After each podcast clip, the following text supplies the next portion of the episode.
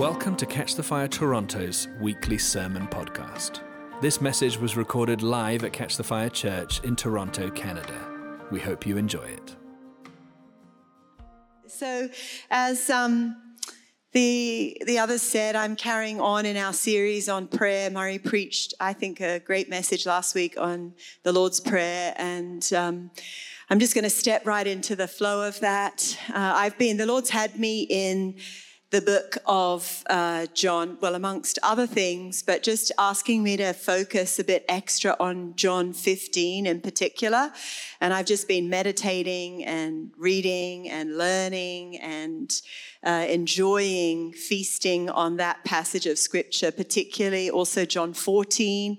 It's just a great It's just a great passage, and it's a great kind of picture, the whole thing about the vine and Jesus being the vine and us being the branches. It's just been phenomenal for my own journey. And so it's kind of one of my things for the year is this, what it means to abide. And so I don't know if you've read those two passages, but if you look at those passages, I'm going to pull out four times the Lord actually says we can ask him whatever we want, right? So just within chapter 14 and 15, there are four times where Jesus says, ask whatever you want or ask whatever you wish and I'll do it for you. Now that is blowing my mind. I've read it lots, but I'm like, do I actually really believe it? Do you guys ever read scripture and you're like, yeah, I've read that, I've known that. And then I'm like, but do I actually put the word into practice? Because if I don't, I'm just a hearer of the word and I can step into deception if I don't become a doer of the word. So I've been really challenged by it. So I just want to start by showing us where those four verses are. We'll read them together, and then I want to focus on one of them a little bit more because I feel like the Lord has given me something to encourage and challenge us in, because I'm being encouraged and challenged. I'm not preaching this because I've got it. I'm preaching it to myself and because I'm answering the Lord's invitation to increase the size of my ask. The other one is already big enough, so anyway, sorry guys, forgive me, sorry. Okay, so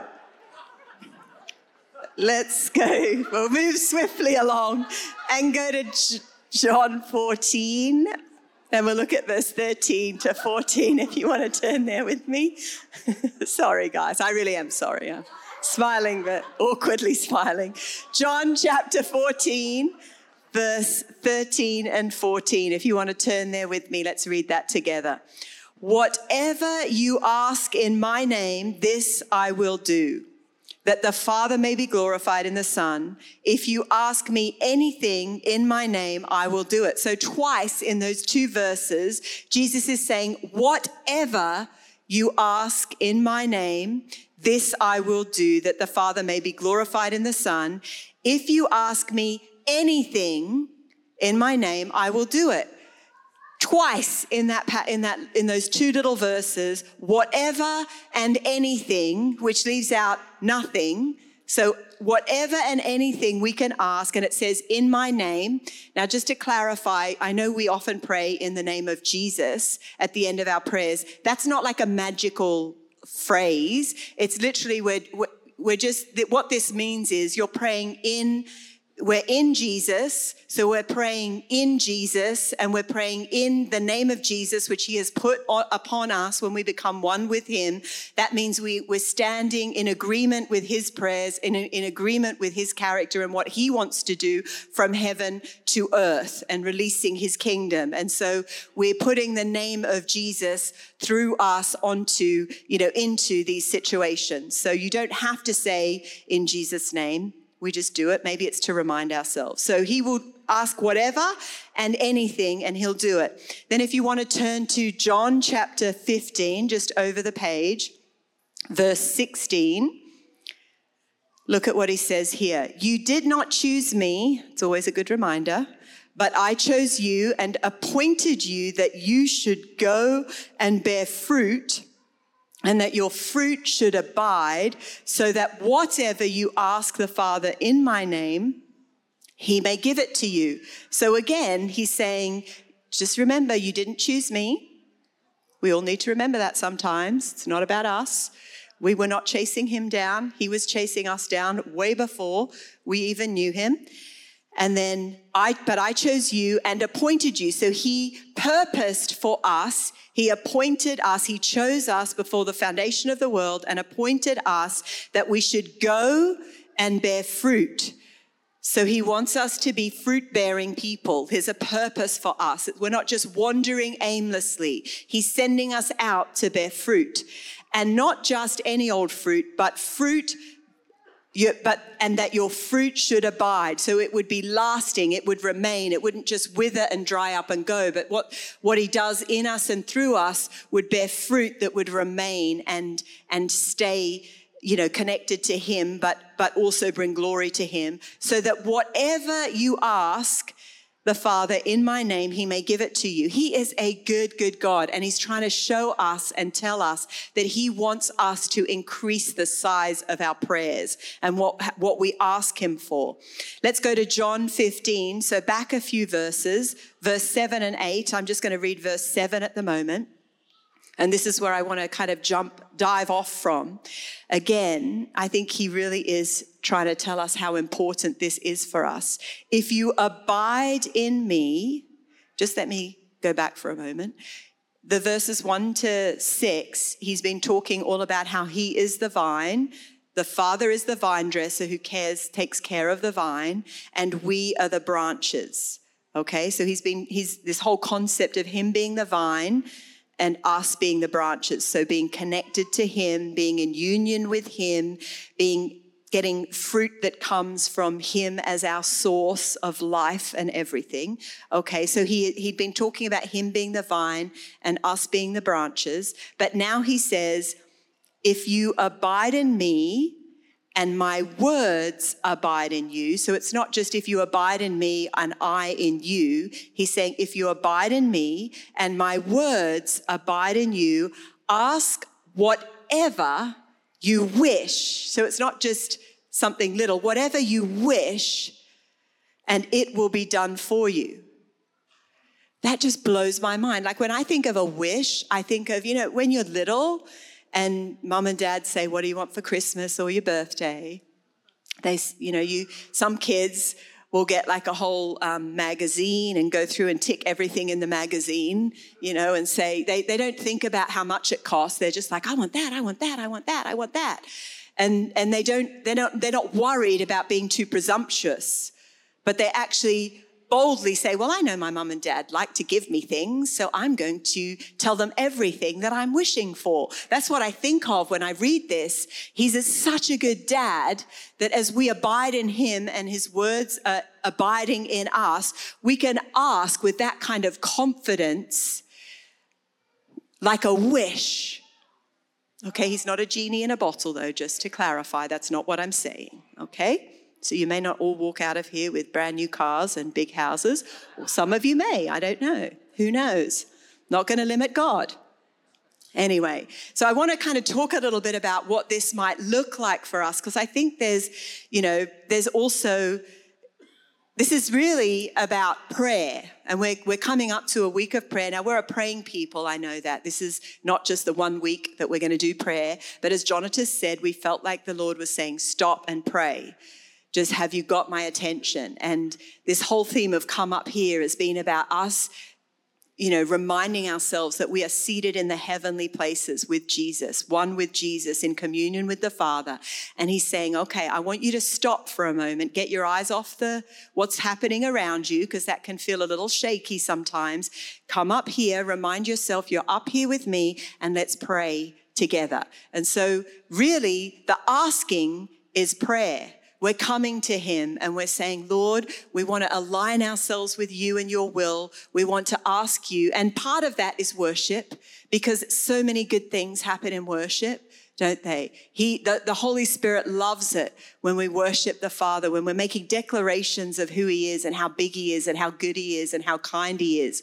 And then from that place, we can step into oh, you know, Father, hallowed be your name, your kingdom come. So we step into that place of asking and aligning our hearts with him. So we're going to take this week to do that as a community together. And there's power in agreeing together as a community for the Lord to come, for his kingdom to come. So we're going to do that. So he's saying, ask, pray. And then obviously there's an aspect of prayer. It's not just asking, but there's also listening. We can be still and know and kind of commune with the Father in that stillness. And we can just intercede. Asking is really like intercession. It's like I'm just tuning into you, Holy Spirit, and what are you saying and what are you doing? And then I'm going to speak it out. And so as a community, that's what we're going to do. And in this passage, I feel like there is a very important key here. In John 15, verse 7-8, so I'll just include 8 now. If you abide in me and my words abide in you, ask whatever you wish and it will be done for you. By this, my Father is glorified, that you bear much fruit and so prove to be my disciples.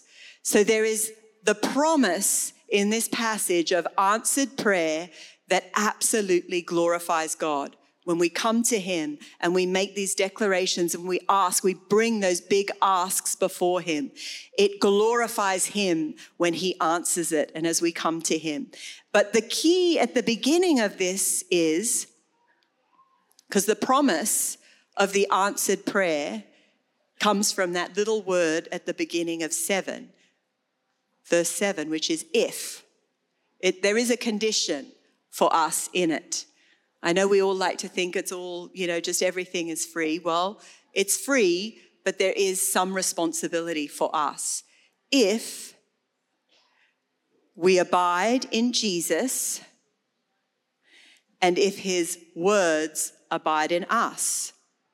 So there's this cultivation of a connection and communion and love and life-giving relationship flowing backwards and forwards between us and Jesus, a life of intimacy that he's inviting us into to go even deeper into through prayer. And I think this is really for us as all believers, and especially now more than ever, I think. I know. So let's look at abiding in Jesus first. If we abide in Jesus, well, what does this look like? What's abiding in Jesus? Well, basically abiding means remaining or staying. It's stay connected, stay in communion, stay in that union. We are already one with him, but remind ourselves to stay in that and cultivate. That comes through cultivating that intimate relationship with him. Now, he's given it all for us. And now we just get to respond to that invitation. He's given his whole life. He's given his son, his very best for us. He's given the keys of death and hell to his son. He's the victorious one. He's given it all to us. He's given us his promises in the word, and he's given us his very life. And so this invitation is for us to continue to dive deeper and discover that intimacy with the Father through Jesus and the Holy Spirit. And so abiding is basically, it's our fruitfulness that comes, right? All of our fruitfulness comes out of that place of intimacy with the Father. It says earlier in John chapter 15, you can't, without me, if you don't abide in me, you can't do anything. There's nothing. There's going to be no fruit outside of abiding in Jesus and remaining in him. So there's this abiding, which is talking with him, listening to him, responding to his voice, obeying him, getting to know more of him as we hear his voice. You know, it says, my sheep know my voice. My sheep hear my voice. So we can step into that greater knowing as we listen to what he's saying, as we abide and spend time in his presence. And we receive understanding as we spend time with him. We get to know how he thinks. We get to know what he feels about certain situations. We get to know his opinion, which is the best opinion ever about ourselves. We get to know his character as we continue to cultivate that intimacy with him. Now, for me and Murray, we've been married 29 years this year. Yeah, I got it right. Okay, good. Yeah. Which is an amazing thing. I'll tell you another time, but it's an incredible testimony of Jesus in our lives, of his goodness and faithfulness. But now if we just got married and then we didn't know one another in the biblical sense, but also know one another in relationship and get to, there's something about marriage that's even more intimate than dating, obviously in one way in particular, but also in you discover little things about your husband or your wife. You discover the likes, the dislikes. You discover more about their character. You discover things about yourself that get irritated by your partner. Not that we get irritated by God, but we discover more and more about our partner as we spend time with them and cultivate that intimate relationship. Well, marriage is a reflection, a shadow of our relationship with Jesus. And he's inviting us to abide in that intimate relationship where we find out more about who he is and we respond to that. And then we obey him according to his word and his voice. We don't like the word obey sometimes because it sounds like religion. It sounds like, oh, well, I have to. But the truth is we get to, because of his great love for us, we get to respond to his truths, to his law, and say, I'm all in. The old me is gone. I no longer am going to walk down that road. I'm going to walk towards you in ever-increasing measures of freedom and healing as I commune with you. And that's the invitation for us to obey him according to his voice and his word, letting him be God, letting him have the final say, letting him be above every other voice in this world, in the world system, on social media, even sometimes the voice of your friends, even sometimes the voice of your parents, although check that first. Parents are wise. There's any teenagers in here.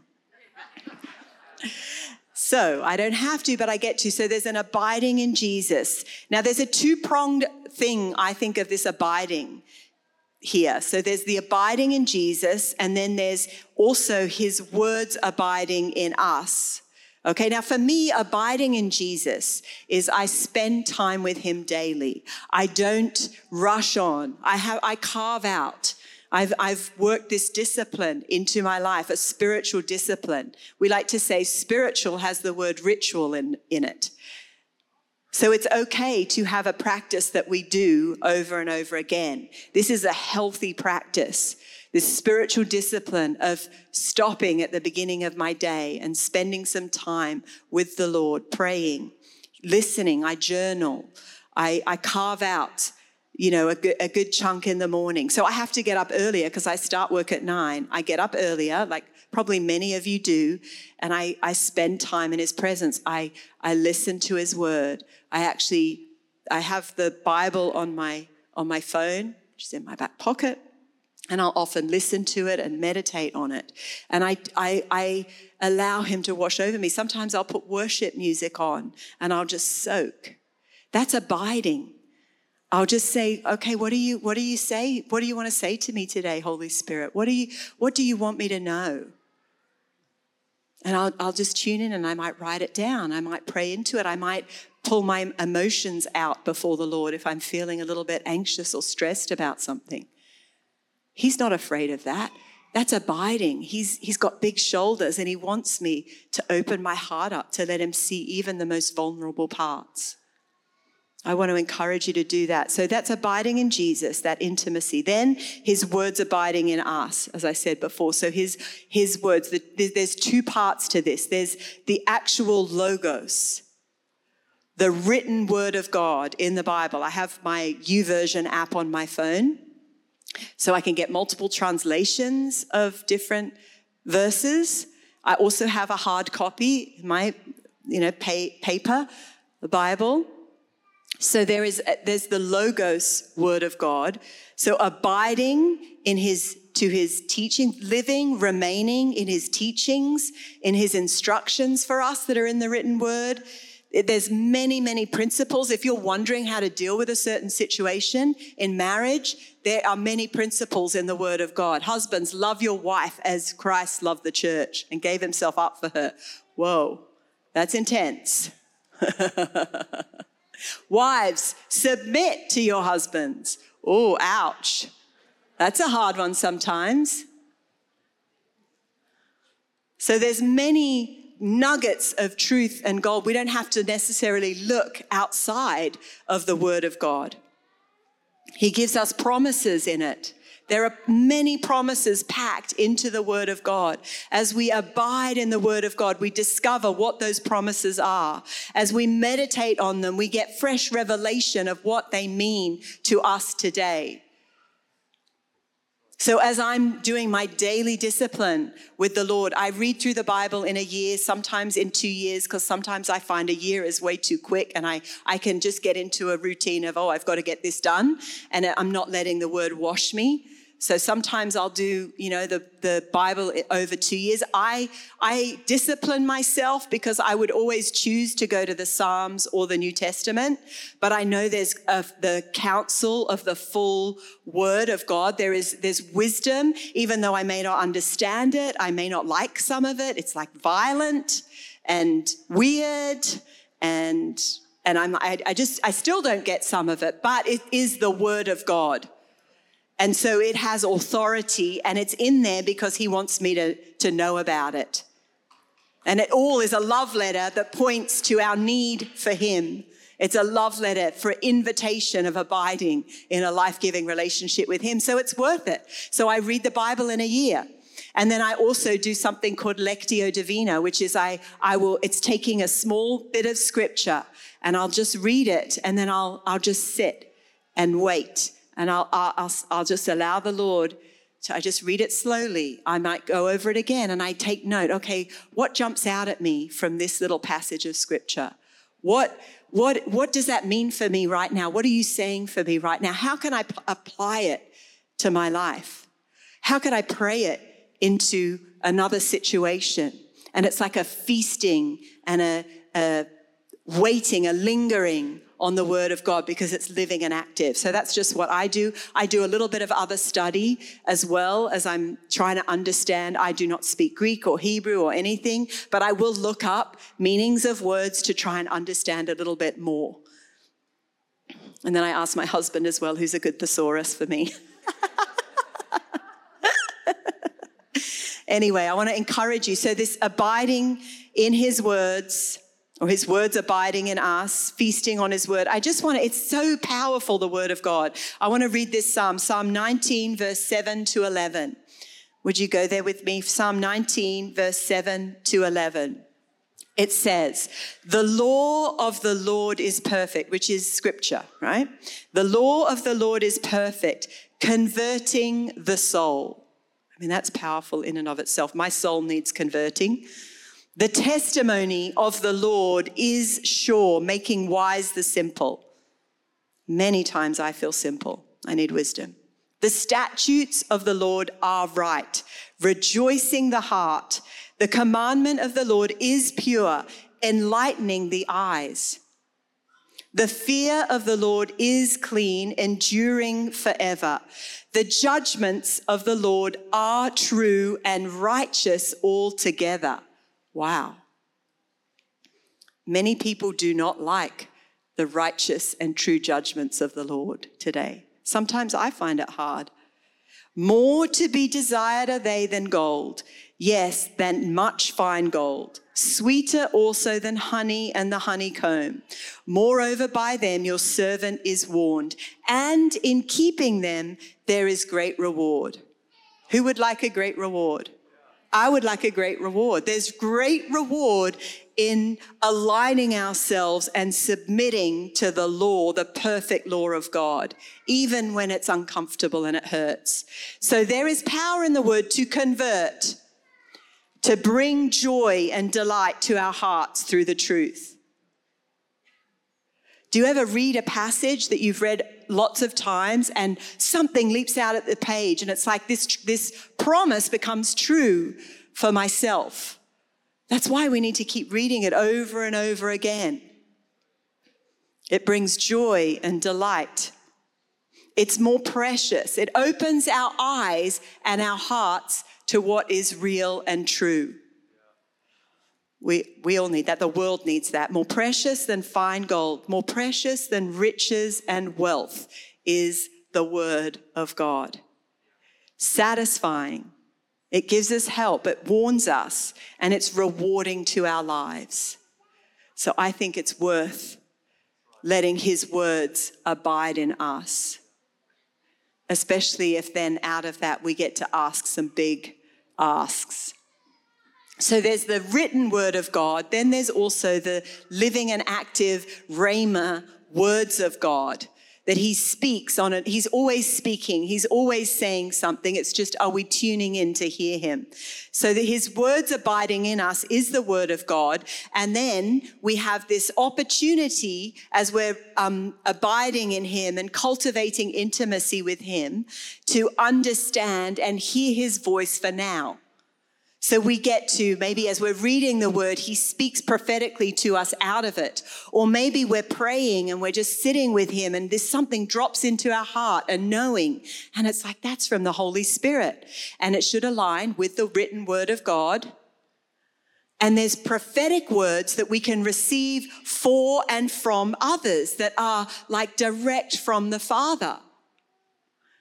And they can unlock things in our lives, or they can speak destiny. They can bring alive the promises that are in the word of God and speak a promise to us right now, specifically to us as an individual, if someone speaks a prophetic word over us. Now, disclaimer, if you hear some wacky things and you're not quite sure, then check with the word of God and see if it aligns with the word of God, what you're hearing. And check with a trusted friend who knows you and will say no to you. You're hearing wrong. That's important because we like to have yes people. But a no person is sometimes much better than a yes person in these contexts. They might say, just wait. I believe that's a word for you, but wait. It's not always right now. Might be for later. Or they might say, no, I don't agree that this is the word of God for you. And so I would encourage you to shelve it. Someone who's mature. So we want to test those words. But they can be promises. So we have the word of God and the words of God. And so those words of God, to abide in those words of God, write down prophetic words. Write down the things that the Lord says to you in your journal. Go back to them. Pray into them. We want, as if we're going to let his words abide in us, we want to show him that we value them, that we don't despise the prophetic. So we want to keep them before us and let the word shape us and form us, not frustrate us, but say, this is who I see you to be. Keep going. Don't give up. This is who you're meant to be. So let's value those words of God. And by doing that's what abiding in the words of God means. Okay. And then we can ask. So out of that, if we abide in him and his words abide in us, then we can ask whatever you wish and it will be done for you. So there is prayer that is answered as we're abiding. So the assumption here in this passage is that I am so connected, remaining, joined. The Lord is my source. His voice is a voice that is above every other voice that I listen to. His voice has authority in my life, and I'm cultivating this relationship with getting to know him, listening to him, loving him, letting him love me, letting him heal the brokenness in my life that he's still wanting to align and pull out of me or reshape or reform for me to become more like Jesus.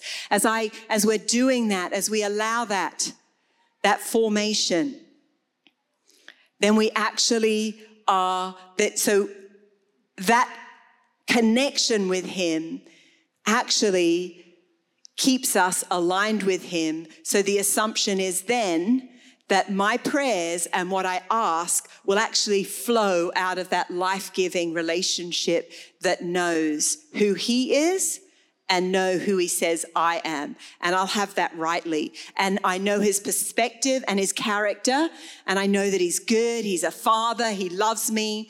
And he disciplines me because he loves me. And so if something doesn't work out as I want, it's going to be okay because I know that he loves me. I know that he's refining me. I know that he's making me more like him. I know that he sees me not from my past, but as I am in the future. When he looks at me, he sees Jesus covered. I'm washed and covered in his blood.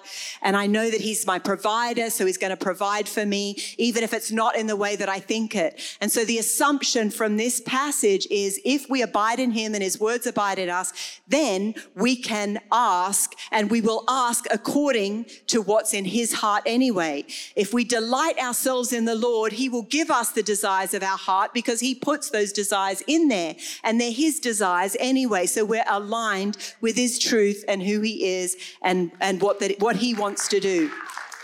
So then we don't have to worry about praying soulish prayers like, get that person out of government. We can say, Lord, would you bless that person? Would you pour out your love upon their heart? Would you bring influential lovers of Jesus into their life? And would you let your kingdom come in that place, even despite if they're not following you or not, if they're following you or not?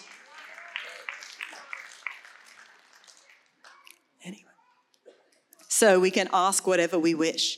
He's not a cosmic vending machine. He's not a genie in a bottle, but he is good. And his mercy is chasing us down. He's good. So finally, I want to ask you, are you asking? Have you got a big ask? Are you asking like a son? Or are you asking like a slave or a servant? A servant would beg, would be like, oh, I can't survive. I can't do this anymore. Would you just please give me a little bit of food so I can keep going? Would you just please help me to get through this day and just get through this day where I'm not going to be so frustrated with my boss? Just help me, Jesus, please. As opposed to, I command this situation to shift. I bless my boss. I love my boss. Thank you that I'm more than a conqueror in Christ Jesus. Thank you that I am loved. Thank you that the word of God is like a sword. I can speak over this situation and I can bless and not curse. I can bless things to shift. So are we asking as slaves or are we asking as sons? I just want to highlight this. John 15:15 says, no longer do I call you servants, for the servant does not know what the master is doing. But I have called you friends, for all that I have heard from my Father, I have made known to you. So Jesus is saying, I'm elevating. Yes, we serve him. That's true. We serve him. But we're slaves to him in one sense spiritually. We surrender our whole entire lives. We say, do whatever you want with me. But he's saying, I don't call you servants. I'm elevating. You're elevated to the position of friend. Now, just let me clarify this. You know, as a parent, when your kids are always going to be your kids. So we're always his sons. We're always the children of God. But when your kids grow up, it's so cool and so much fun for them to become your friends. You've done the hard work with them most of the time, but they get to step into this place where you can have fun, where you can just share more openly the things that are on your heart because they can be trusted. with that information. They're maturing. That's what it's like for us with the Lord. We get to become his friends. He says in this, you're not servants in this area. You're actually friends because the Father's shown me everything that he's doing. So that's implied that because of that, we get to know what the Father's doing.